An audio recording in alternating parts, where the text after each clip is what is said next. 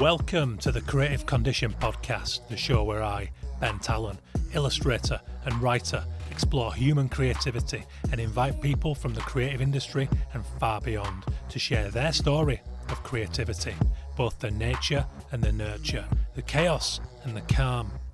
Creativity is a fundamental pillar of human happiness, a vital ingredient in the solutions to all of our problems, but so often misunderstood. Little by little, I'm building an archive of valuable stories, experiences, and tips to help you maximise yours. The show is supported by founding sponsor and B Corp, Illustration X. Take a look at their stunning range of illustrators and animators now at illustration x dot com.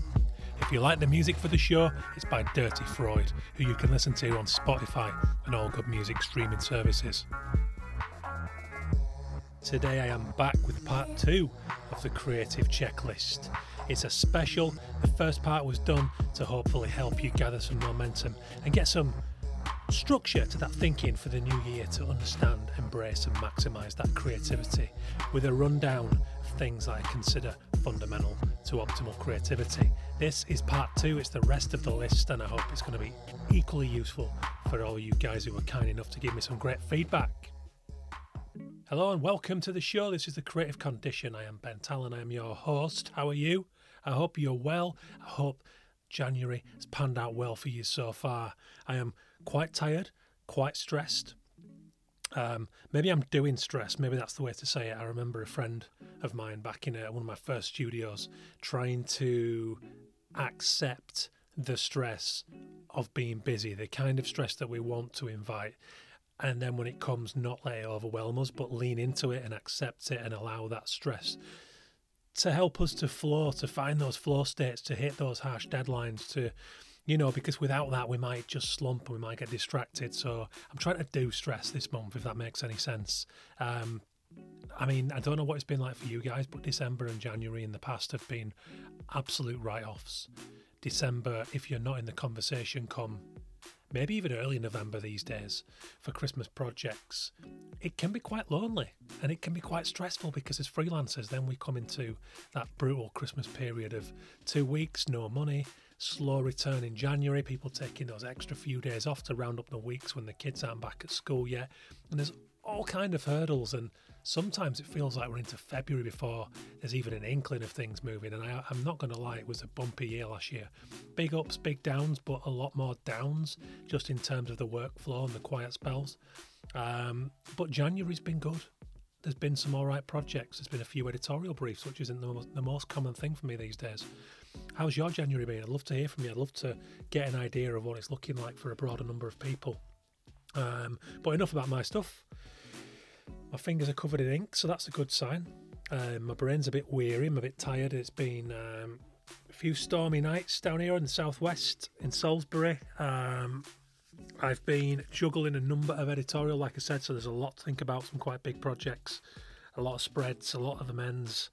Uh, but you guys are my little island, and it's lovely. I get to sit here at this microphone in this little ad hoc audio corner that I call an audio studio and talk to you about creativity.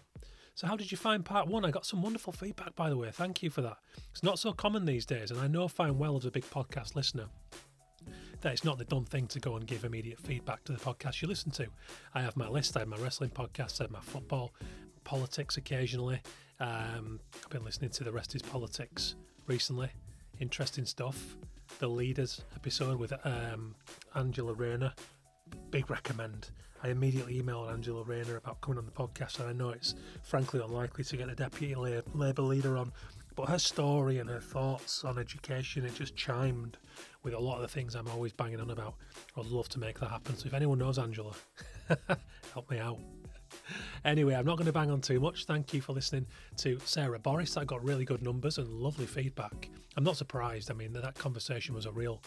It was a heart warmer, it was a fire stoker, it was a real um, inspirational one for me.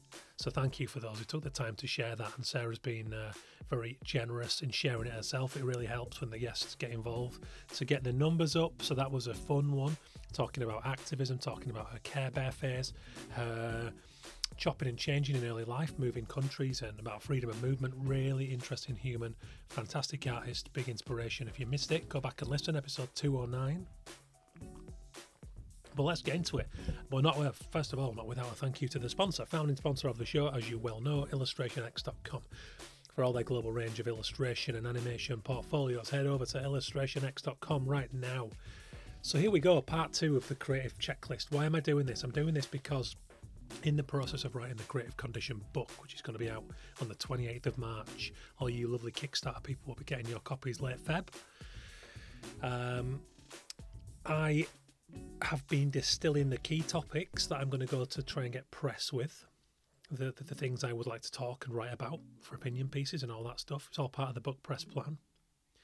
And also, in a loose plan for doing some kind of consulting and, and creative coaching, it's something I want to make a plan for this year and start to try and offer my services in helping businesses and individuals understand and embrace their own creativity on a personal one-to-one coaching slash consultation, counselling, whatever you want to call it, a very personal one-to-one dynamic. I would love to do that. I'm a people person. I love talking creativity.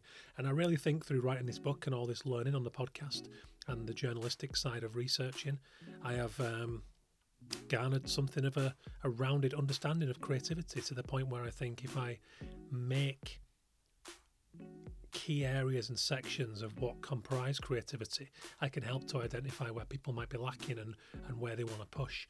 And that's what this podcast is. It's a very whistle-stop version of that. So let's get into it. Number twenty is learn to love luck.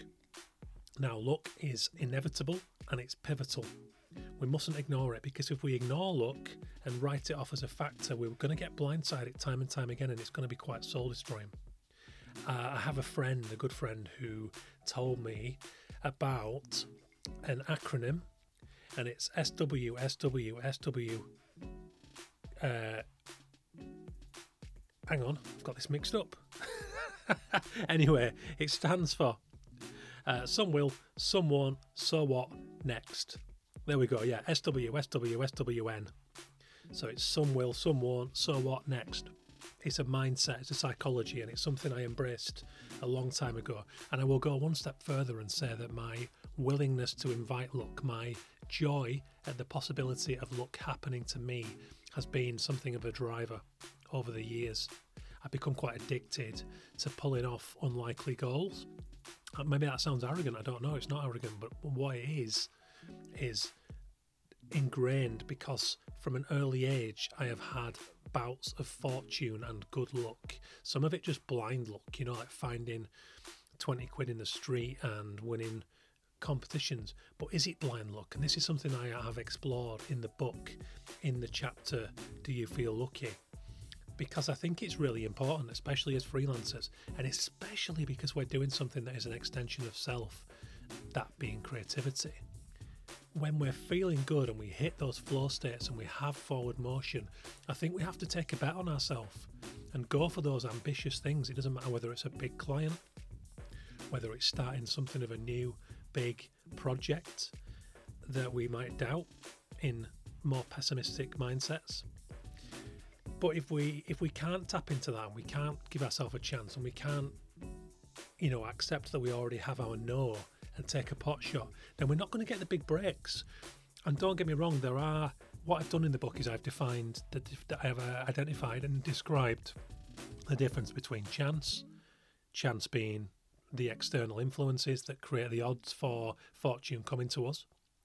And then there's fortune, which I define as things that, good things that happen to us that are partly out of our control, because you can influence fortune, you can have forward motion, you can you can hassle, you can hustle, you can be out there, you can be putting your name in the hat to to invite luck. And then I've defined luck as just blind luck, as just things that are entirely out of our hands but can still happen to us. You know what I mean? So there can be that really that real stroke of bad luck that we didn't see coming and is really shit and that we have no control over. And we can choose to, to go on about that. We can choose to feel sorry for ourselves. Or we can dust ourselves down and go, fucking hell, shit happens, what's next? Because my point is, the sooner that you are out of that self-pity mindset and you are attuned and back to being optimistic as your grounding, the sooner you will see the, the, the next bit of good luck that might come your way, or you might invite the next bit of fortune. Your eyes are open to opportunity, if you know what I mean. So I, I do think that the moment you enter self-pity, you are harming your chances of better luck next time. Um, you know, we can encourage good fortune by being as good as we can be, being nice to people, seeking opportunities, playing the game. Then when it comes, it's fortunate, yeah, it could have been, that could have happened to somebody else. Maybe somebody else was also doing all those things. But by not doing those things, we're certainly going to lessen the chances of good luck. So what's your baseline? Are you optimistic? Because optimism is a huge factor in the right kind of success and good fortune. I don't know if you guys watched Darren Brown's The Secret of Luck, but it's a fantastic watch. It's free on YouTube, legitimate one. Go and watch it. It's set just down the road from where I grew up in Keighley, in a little village called Todmorden. Todmorden is like a, is quite a semi-eccentric place, slightly bohemian if you want to describe it that way. It's like the capital of U F O sightings in the U K. Maybe that's just because they like to come there. Maybe that's a reflection of the people who inhabit Todmorden. I don't know. But it's really good. Is The Secret of Luck, and he explores all these ideas about how our psychological perception of luck and how inviting fortune can influence our chances of receiving it and benefiting from it. Really good watch, I recommend it.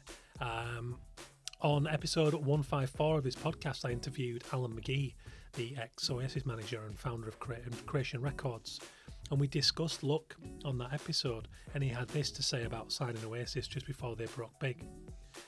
Just being lucky is not going to get you the biggest band in the world. There are a few different aspects to it. You have to be lucky to be at King Tut's. That's a Glasgow venue where Alan first happened to see Oasis play. But you also have to know. I've been into music since nineteen seventy, and I found Oasis in nineteen ninety-three. That's twenty-three years. If you haven't done the twenty-three years of research, being a fan, being obsessive about it, you're going to see them and miss it. There was that was something like their twenty-first gig. That means they've played twenty shows and nobody signed them. Guess why? They hadn't done their fucking research and thought, that'll work. I didn't look at Oasis that night and think they would sell sixty-five million records. I saw them and thought, that might work. You have to be lucky to get in the room, but once you're there, you have to know what you're doing. Number twenty-one, think long term. So every one of us is on a different timeline. I think we can agree that, can't we? If we must accept and embrace the role of luck and fortune, then I think we also have to appreciate the fact that our creativity must develop naturally. And it's not always going to adhere to our schedule and our demands and the thing that we envisioned it might once be. You know, to go back to Alan McGee, I've also written about the slow burn that happened for him in Primal Scream. So he was there, been there, he was their manager back in the day for Creation. Now Alan, they're both from Glasgow. Alan managed Primal Scream for six years before they had a hit. Six years! That stretch of time was necessary for a multitude of reasons, but Alan always trusted when the right time would come for the band. And it, uh, it, it took that long to repay his faith, but he knew that chaos was at the heart of that band's extreme personalities and was both the reason for that long timeline and also the reason that Alan kept faith, knowing it would be that he knew it would be their making. Um, I just... Luck makes people angry. You know what I mean? I see this time and time again, and I see resentment of people who've maybe got somewhere or had something that somebody might want, and there's resentment that creeps into that. But I think when you consider luck and good fortune, we shouldn't see it as a negative either way. I mean, don't get me wrong, when you get bad fortune, you get bad fortune. I've got a leak in my roof right now. I can barely afford to pay the building bill that's going to come from it. It's really shit. But what's the point of me sitting there feeling angry about that all day? You know what I mean? If I'm back to being foundationally optimistic and putting myself in good environments, much like Alan McGee in that room, and thinking longer term, then I trust that the work will come because of that happy mindset that will thrice, four times over pay for that bill. That's, I have to, I'm a freelancer. What choice do I have? Um, it is worth saying that there's not always a payoff. No amount of hard work or faith guarantees us anything.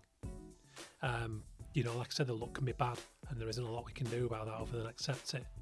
But we can adapt and um, improve the way we respond to adversity.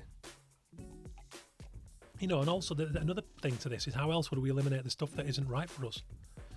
Um, I mentioned before about Annie Atkins. Uh, I think it was on part one of this I talked about seeing someone who was an awesome graphic designer for film and knowing I wasn't absolute. I couldn't be that. my personality wouldn't set me up well for that, and accepting that was very cathartic, so I was able to let it go, along with other failed projects, you know. Um, Quenched Music, I recently talked about Quenched, which I was creative director of. Uh, it was my own company. I founded it with Dirty Freud, Danny Skerritt, who's the music for this show. We did it together to get into music and work with the bands we wanted to work with. He was writing, I was making art. Together we made a little music agency, and it opened so many doors for us. And ultimately we had to hang it up because those things took off, and we learned all these other skills that meant I could do podcasting and I could be better at my illustration and design and networking. And he got into uh, producing, an electronic musician. He's played Glastonbury since, and he's touring Sweden soon. He's been in Canada, America. It's really exciting. But if you look at Quenched from the outside looking in, you would go, well, that was a fucking failure. It only lasted a couple of years and we never heard of them again since. But it did what it needed to do for us. It helped some bands along the way. And I, I basically did a talk based around that at UCLAN's conference week recently called, uh, the theme for the conference week was Close But No Cigar. And I talked about how that external perception of Quenched was one of failure, but it was anything but for us. We had such fun. Another example I often throw out is Joanna Henley, who was also known as Miss Led, a very talented illustrator and artist, and it took Jo eight years after her fine art degree to even pick up a pencil again because, you know, financial restriction, trying to be a fine artist and then realigning and going a different direction, and it had to be that way for Jo because that's how her life panned out. Um, so with all that said, thinking long term, which you have to do for that to work, there's a quote by Mihaly Csikszentmihalyi. He writes in his book Flow, um, and this is about the flow states, which I mentioned in the previous one, but it, I think it feeds into this as well. In normal life, we keep interrupting what we do with doubts and questions. Why am I doing this? Should I perhaps be doing something else? Repeatedly, we question the necessity of our actions and evaluate critically the reasons for carrying them out. But in flow, there is no need to reflect because the action carries us forward as if by magic. We all do this to ourselves, as do any of those parents who shoot down creative aspirations of their kids, because humans fear what they don't understand. But creativity goes hand in hand with the unknown, so we must always work to recognise this evolutionary aspect of our brains that will apprehend the unknown on the door and beat the shit out of it. To the detriment of our long-term fulfillment, you know, and reaching our potential. So once again, practice overriding the inner chimp and uh, with, uh, with with our consciousness uh, and action, the mastery it takes to to lock down those thoughts and think more long-term and accept the the lows and the knocks along the way. It, it really does take some practice and some training, and I think we, if we do that, we get better at it with more life experience. Really hard. I always have to check myself. Some days I'm not great at it, but it is something well worth practicing to the best of your ability on any given day. Number twenty-two, embrace tech, but beware. So Sir John Hegarty writes in his book, Hegarty on Advertising, which is wonderful, by the way, as is Hegarty on Creativity. I had Sir John on the show on episode fifty if you want to go back and listen to a real advertising master and a very fun, creative bloke, full of wisdom. Um, he says how creative thinking is deployed will change and evolve. To nail your colours to any medium or technology will sow the seeds of your destruction. Um, I always remember and refer to a chat I had with uh, then D N A D president Andy Sandos, and, he, and he, I remember him saying technology is not going to shoot you. And his point was, when he was referring to A I and all these technological developments that come fast and furious in today's life, that we mustn't fear them, we must embrace them, but we also mustn't put ourselves under pressure to learn them all. It's our awareness of them in, this, in, the, in the biosphere of being a creative professional that will help us to make informed decisions according to them. And I would say that's a big one with A I. Be mindful of it, be aware of it, learn how to use it for good in your practice, but don't be intimidated by it. Uh, stay attuned to what, what it's doing, what it can do, how it might affect you, and how you can stay one up on it. And I think you could say the same of any technological format. And going back to what Sir John said, he's absolutely right. You know, uh, people who nailed their colours to Instagram in terms of a shop, it's really unfortunate when they just pivot and change their algorithms, and it's really infuriating. My, my engagement has been dog shit for a long time now. However, I maintain it because every now and again I hit it strong. I still have good relationships on there. But thankfully, I've been slowly but surely building a mailing list, staying on top of LinkedIn. Again, that's at the mercy of the whims of the people who run it. And the minute that what you're doing on it doesn't benefit what they're doing, kaput, it's over. You don't own your platform on there. So remember that. But I think that's great advice. Embrace tech like you always do, like you need to. Don't get attached to it, and be wary of it as well. Be wary of it in the way that Sir John, Her- John Hegarty says. twenty-three, those silver linings. Now this is springboarding from a, a big chapter, major part of this book about creativity and adversity, covering a lot of different cases of people who have done amazing things from the ashes of great traumas, adversity, bad luck, um, you know, misfortune. Like I've mentioned before, what Phil Stutz says on his documentary Stutz, which is well worth a watch on Netflix, the three inescapables in this life are pain, uncertainty, and constant work.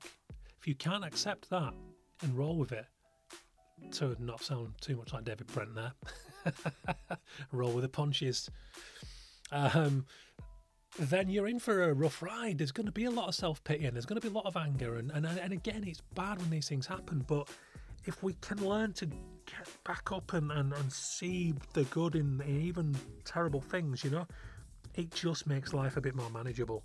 There's a beautiful story in this book. I opened the chapter with a, a story about the the origins of hip-hop because it's just brilliant. Um, you know, the the sheer horrors those people in New York, the predominantly the African-American community, had to deal with with the economic crash at the time in the seventies, and the way landlords treated them, which was in some instances burning buildings to get the insurance and kicking out the residents, these poor families who couldn't afford the rent.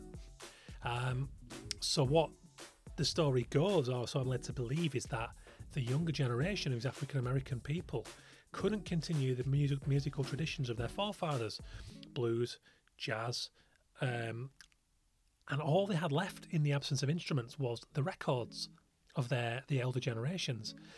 And it was at these rent parties and other kind of fundraising parties that they would...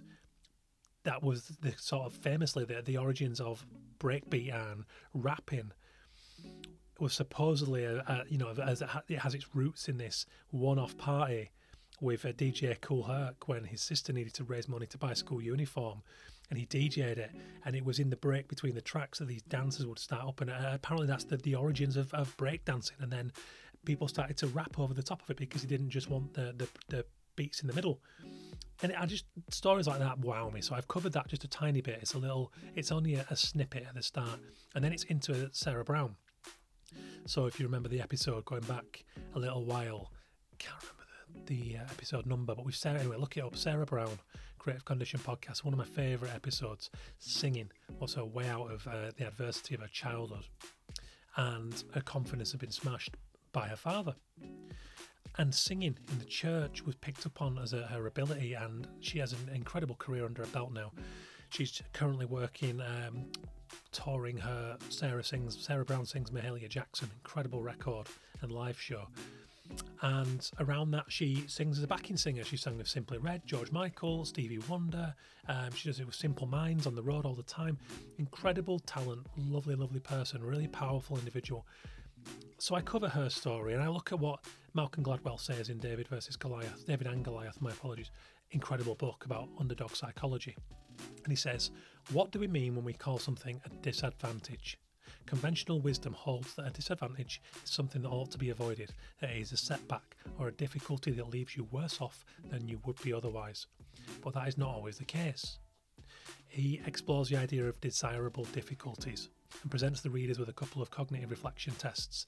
Um, and it's like two of the three that make up the world's shortest intelligence test. And these are the kind of tests that are designed to trip you up and play on your rapid assumption that it's going to be straightforward, and it's really not. Um, and this intelligence test was invented by Yale professor Shane Frederick and measures a person's ability to understand when something is more complex than it appears, to move past impulsive answers to deeper analytical judgments.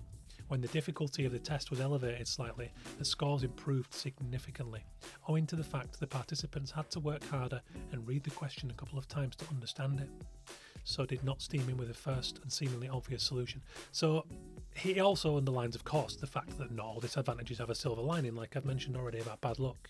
He says that feelings of demoralisation and inadequacy, for example, can negate more positive qualities such as hard work, curiosity and skill. Uh, you know, some stuff is a part of life and it's shit, like we've already said. But there are other examples that I've covered. So, for example, Chuck Palahniuk, who wrote Fight Club, got punched in the head. And he talks about this, and I think it was on Joe Rogan's podcast. He talks about how prior to that incident, uh, really unnerving him and having this this bad experience, a random group of people chased him on his bike and walloped him. And before that, he said he was very much a bad parody of Stephen King and other writers of that ilk. But after that, he began writing in this punchy, stripped-back, raw fashion, and it's really become his go-to. It's what made Fight Club, it's what made him a, a best-selling author on many, many occasions, and I love stories like that. So again, it's not about going looking for adversity because you can't engineer this stuff. It's not about saying that, you know, misfortune is good or we should ever look for, you know, welcome it either.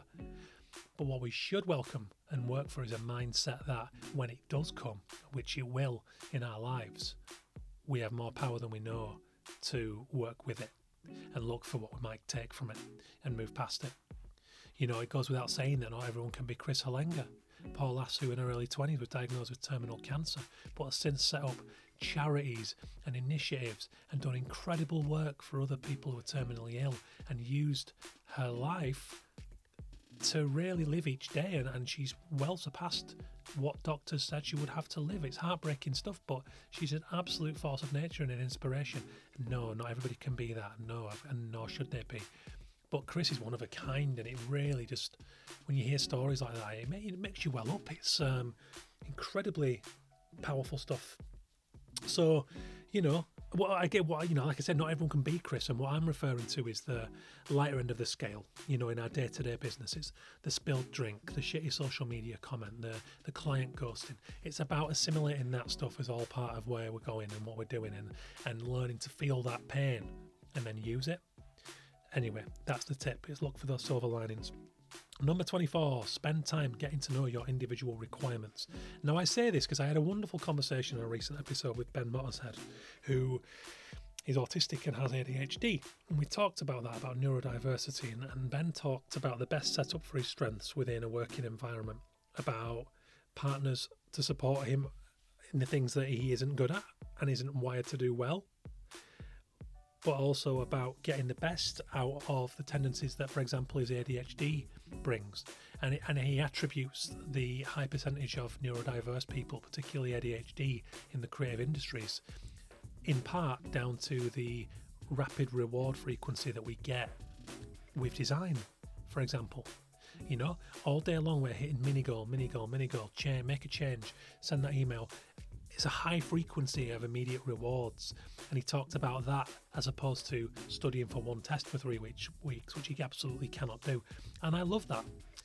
And when Ben talks about, you know, over time getting to better understand his condition and, and how he is and how his brain works, he is then able to voice that, and hopefully will, because it was Piers Roberts who recently said to me about neurodiversity that the conversation about neurodiversity moving forward has to be led by neurodiverse people and the neurodiversity community. Um, I think that's absolutely right. But if people like Ben can find it in them to share these stories and to, to help us all to understand a little bit better about what might be happening for a person, we can factor that into our workplaces. We can make decisions in our own working environment to make sure that our setup is absolutely well designed for that, to get the best out of it. And I think if you first understand yourself and you can articulate that clearly to others, it will only help that cause of making a more inclusive um, environment that is going to be flexible, is going to be able to tweak it for those people. I have a friend who's recently diagnosed as autistic, and he talks about working in a workplace that, that where there are a lot of autistic people, and somebody wanted to do this new open plan office, and he, he was the voice, because a lot of the other autistic people, you know, they couldn't speak up, they weren't sure how to, didn't want to, didn't feel comfortable speaking up about this. But he just, he knew it was a bad idea, because a lot of those people need a little solitude and a little quiet area, a safe space to go to. So he was the voice. He's quite outspoken, and I love that about this friend. And he went and he told the bosses, he fought the corner, and now they're rethinking this redevelopment in accordance to the high percentage of neurodiverse people in the workplace. And I think that's incredible, and that's exactly what I mean. But first you have to understand yourself. First you have to change your own working environment, optimise your own scenario and setup, then it bleeds out and it helps other people to work with you and, and do that. And the more we do that, the more it becomes common. So um, I listened to Blind Boy as well, Blind Boy podcast, which uh, I'm sure you've heard of by now. It's incredible. He talks about how in school he was always up to no good. He became good at being naughty and he didn't achieve much. He didn't even leave with a, a leaving certificate, which is a thing in Ireland. But he talks about the fact that to this day, when he's creating, he'll walk twenty thousand steps in his office because he has to pace and he has to move to, to, to be creative. And there's just no acknowledgement of that in schools and these rigid systems. So I'd love to see a future where we can acknowledge that and we can make space for people in education and in businesses to do that and to, to respect that. twenty-five, go back to school. It's it's a simple one, really. I've, I've been doing so much reading and learning throughout the course of writing this book and doing this podcast that it's added a lot of colour to my life. And my creativity has been given such a jolt because I've got all these new frames of reference coming in. And this is something that our tutors uh, always used to advise in university and college. And you kind of, you know, back then, you know what you know, you like what you like, and you're a stubborn little shit. So you go, eh, all right, yeah, I'll look it up. But you don't, do you? You go and do your thing. In my instance, my, one of my old tutors, Bill Parker, he was, you know, he, he was switched on enough to recognise that, and he knew I was a big wrestling fan. So he switched me on to Peter Blake's wrestling posters in the sixties, and he was took me a, just one step outside of what I was comfortable with and helped me to get there. But now as a forty-year-old, I'm reading far and wide. I've just finished a book about called Anarchism, A Beginner's Guide by Ruth Kinner. All these schools of revolution being talked about, and it's amazing because in today's world, we need it. You know, with the climate crisis and everything, we need to tra- change dramatically, and the governments are not doing that. Don't get me wrong, I'm not going to be out there doing the stereotypical anarchist stuff, which, by the way, is not always the case if you read this book. um, but I'm learning about, you know, subjects like that and about neurodiversity, and I, I and I just think it's really important to enliven our mind, and we can get stuck in these tropes of turning up to work, doing design, going home, thinking about design, getting up, going to do design, design being the one example I've picked out of the air, of course. But what are you learning about? What are you enthused about? What's, you know, and don't just do this to, to be better at design. It's like, do it because it's interesting and you enjoy it. And it's amazing how that comes back out of the subconscious when we practice creativity. Um, there's, you know, there's a lot of conversation actually within this anarchist dialogue about creativity and, and how children learn far better through experience rather than obstruction, which referring to the traditional education system as being something that perpetuates inequalities, you know, social economic differences. Kids from working class backgrounds famously not getting the opportunities in education and the arts like they once did. Um, you know, for example, do you understand the difference between being intellectual and intelligence? I keep going back to this school thing, but I felt stupid for a long time after school because I was taught to believe that because I wasn't intellectual, I wasn't intelligent, and the two are very different. So go and look up the definitions if you haven't already and get a good understanding, because chances are you, like I, being an artistically inclined creative person, you might not be, but if you're listening to this podcast, you probably are. You probably felt a bit stupid at school too, and I think that's down to the mis-selling of intelligence. So go and look up the differences between the two, because intelligence does not relate to knowing facts and, and being well read on a subject. It relates to our awareness and our engagement with the world around us and how we can respond in real time, you know? Um, very, very interesting stuff. So this year, my tip is to go and actively go back to school. That might be one hour's reading a week on something, a topic you might never have thought of. Or it might be going and learning about a board game that your mate's playing that's cool. It doesn't matter. There shouldn't be pressure on this stuff. It's all about fun. You know, so I just think be aware of what school did to your psyche and your understanding of self and your intelligence. Go and put it right. Number twenty-six, fuel up on dirty energy. So replacing, this is a big thing that I would love to see. And this is to do with not kicking kids out of school when they misbehave and not demonising certain types of young people who've had trouble starts in their lives. Thinking predominantly of the sort of people who are a part of bike storms. If you listen to that podcast episode recently with Mac Ferrari and Jake one hundred. I think we should replace the word naughty with a need, a driver, a brief. So when I look at my kids on a bad day, if they're acting up, I don't shout at them, but I might be a bit cranky. I might sit them back on the chair and give them a book or give them a toy or put the telly on for twenty minutes. Thankfully, there are a lot more good days than bad, and on the good days, I will consider that behaviour, take the word naughty out of it, which is surface deep, and replace it with a need. So are they not being naughty but being curious? Are they being frustrated? Are they being sensitive? Are they having a hypersensitive day? Because my kids are very highly sensitive, much like my wife and I, It was inevitable, really. So when they're balling and they're making a mountain out of a molehill, I don't step in and go get a grip. I think about the need. I give them a cuddle. I talk to them. I ask them, and I acknowledge the big feelings, and I work with them, and I get them back on an equilibrium. And then I try to talk them about to them about why that happened and how they might not respond quite so sensitive next time. How they might breathe deep, come and talk to me, come and you know have a bit of love. Very interesting stuff. Dirty energy is something I refer to as the the negative emotion spectrum and the drivers we get from that: injustice, anger, frustration, all those needs. Use that for your creativity. I talked to Abby Lucas, who's a drama and English teacher, in the book The Creative Condition, about the naughty kids being at the first at the door for their dance class. I'm hoping to get an interview soon with Dance United in Bradford, who work with kids who fall into the criminal justice system and use dance as a medium of rehabilitation to remind them they can succeed, to teach them tolerance, teamwork, empathy, uh, instinct. You know, it's amazing. I think these projects are amazing, and I wish we could make them nationwide and really work with young people. Uh, a good friend of mine, Shane Gall, he learned his tech skills and he learned to build computers, personal computers, from the ground up through a desire to play championship manager on a well, now football manager on a computer that could run it. He was so frustrated that he started dismantling the machines and learning how to replace certain parts by messing about with people's old P Cs that they threw out of the house. Learned how to do it. He built our first family computer, real Frankenstein's monster from trade parts. Real dynamo, web developer now, really talented guy. But he he was very he was naughty at school. He was always kicked out of R E because we went to a Catholic school and a lot of us weren't religious, so we didn't really give, you know, a shit about what we were being taught in that lesson. Quite naive looking back. There's a lot of good stories in religion, but um, Shane was always kicked into the deputy head's room, where the deputy head heard he was good at tech and had him doing all his spreadsheets and everything. So you know there are lovely stories like that. And uh, Sean Ryder, Happy Mondays frontman I talked to, talks about his mentor Tony Wilson, who loved that dirty energy among the Happy Mondays because he considered them to be a little gang. And he got them in the record studio where they could thrive. Got them making records well before they were ready to make any records, by Sean's own admission. But he just wanted to foster that prickly energy and use it. So that's what I want you to do. Think about what pisses you off. Think about that anger. And then think about what instrument of creativity you might pick up and how you might express that. Very, very healthy thing to do. Big one for this year, going into this tumultuous year. Number twenty-seven, design your own theatre. So I had an experience um, come out of Harry Potter and the Cursed Child, which I went to see, which is absolutely fantastic, by the way.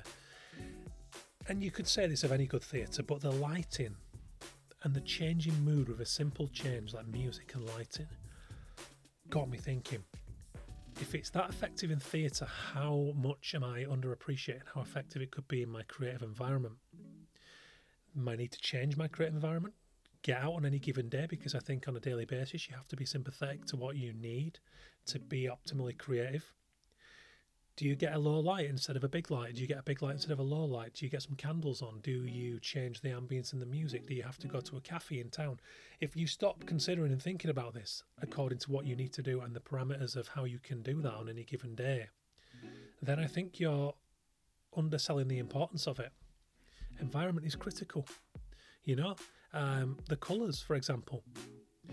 Justine Fox, colour psychologist I had on the podcast a good while back, is in this book too, and she talks about how Marks and Spencer's green is very soothing as a colour.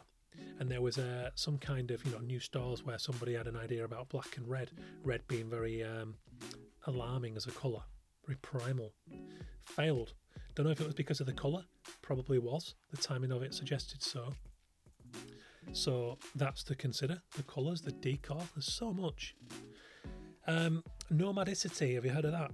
It's a concept of the fact that only since the advent of agriculture, you know, some ten, twelve thousand years ago, have we settled.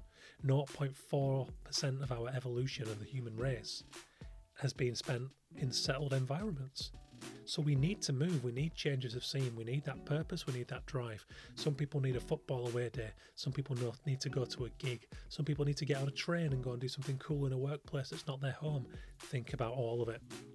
Um, Chuck Palahniuk again, he talks about his working environments, and he says, the more I can sit around and eavesdrop, the fresher the stuff will be. If I want to create work that people can sit and read in crowded airports and on crowded airplanes and in all these horrible, distracting circumstances like hospitals, then I need to create it in those circumstances. One of my favourite places to work are hospital emergency room waiting areas. People aren't allowed to watch television, so you don't have a dominant form of media. Everyone is under stress and there are always comfortable chairs. You get to be around all these people talking to each other, so you're hearing language. If I need a guest shot or a physical detail and I'm in an airport or hospital, I can look up at two hundred or three hundred people. I love that. It's so good. Olivier Kugler is covered in the book. He um, you know, spent time in refugee camps and with ex-mafioso supergrasses and all these people to get his amazingly um, frenzied, loose, expressive stories, his uh, reportage. It's amazing. I used to go to the woods during lockdown. You know, I think overexposure to urban environments and lack of trees and greenery is clinically proven to lower our mood. Something about our connection with nature. We need to, we need to be sympathetic to that. twenty-eight. Find your tribe. Who are your people? I've noticed that we're still coming around from the ills of the pandemic, and too much isolation is really harmful to our mental health and creativity. Even if you're introvert and you're really sensitive, you still need positive social relationships, and pretty regularly. At Off Festival last year, I'm going back this year to interview Stefan Sagmeister on the Friday night, April fifth, if you're going to be there. It was incredible, the buzz and the inspiration and the shared love of creativity through all kinds of people, some really quiet, some loud. It was just a wonderful coming together of people. And Hector told me on the episode I did with him recently that people were crying when they came back after the lockdown to do Off Festival again, and people were begging him during lockdown to find a way to make the festival happen because it means that much to them. So you have to find your people, and that doesn't have to be in the workplace. But I think to be energetic, to be happy, to, to be rounded, we need a balance of solitude and people time. What that balance looks like is entirely individual consideration. I've got Luke Tong and Daniel Alcorn coming up from Birmingham Design Festival to talk about that very topic on the show soon. It's a good one. Um, and to go to the extreme, there's a reason isolation is a form of torture. You know, our intelligence and our consciousness di- dictate that we need positive, healthy relationships and socialising. We're lucky in this industry because we've got this shared passion that brings people together, and people are willing to just come together and meet over our creativity. That's awesome. I always laugh about it, but I say that dentists probably don't do that. Maybe they do. Correct me if I'm wrong, because I'd love to go to one of those meetups. twenty-nine. Avoid bad news cycle. Just avoid news cycles twenty-four seven.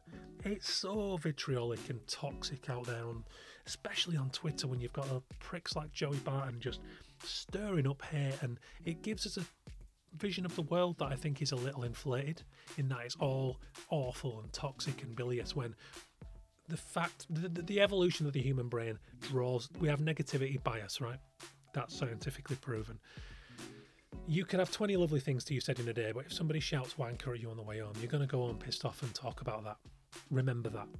Don't pay too much attention to the fight or flight, flight instincts, and get used to recognising when it's valid, when there is an immediate threat, or whether it's that evolutionary part of your brain screaming at you, inflating something to make you action what it perceives as an immediate threat, when all it is really is some dickhead with a keyboard who should be banned from the internet. Be careful. And if you need a real tonic, go and read Stefan Sagmeister's Now Is Better. And that's my last tip. Think long term, be optimistic, now is better. Don't get me wrong, the world's in a shitstorm right now, but it always was to some degree. And, and what Stefan wanted us to do with his book Now Is Better is to look at the long term trajectory of humanity. The amount of countries that are democratic as opposed to one hundred years ago. Famine, hunger. With the big picture, the long stretch, it's better. Of course there are wars. There's the climate crisis, which keeps me up at night and, and freaks me on a daily basis because it so desperately needs a lot more attention. But there's a lot to be optimistic about. And that's my last tip. I want you to go and find out why you should be optimistic and how you can handle those fears. Because really, truly, if you're optimistic, you're happy, you're going to be a better creative, and you're going to stand a better chance of making a difference to the things that matter and the things that you care about. So no matter how bad things are, there will always be awful things in this world, don't get me wrong, as long as humans are in it especially. We are far better positioned to address them from a place of happiness and optimism. So work hard to get there. Look up positive news. Talk to good people. Go for that beautiful walk. Make the work you always wanted to make. I hope this has been of some use.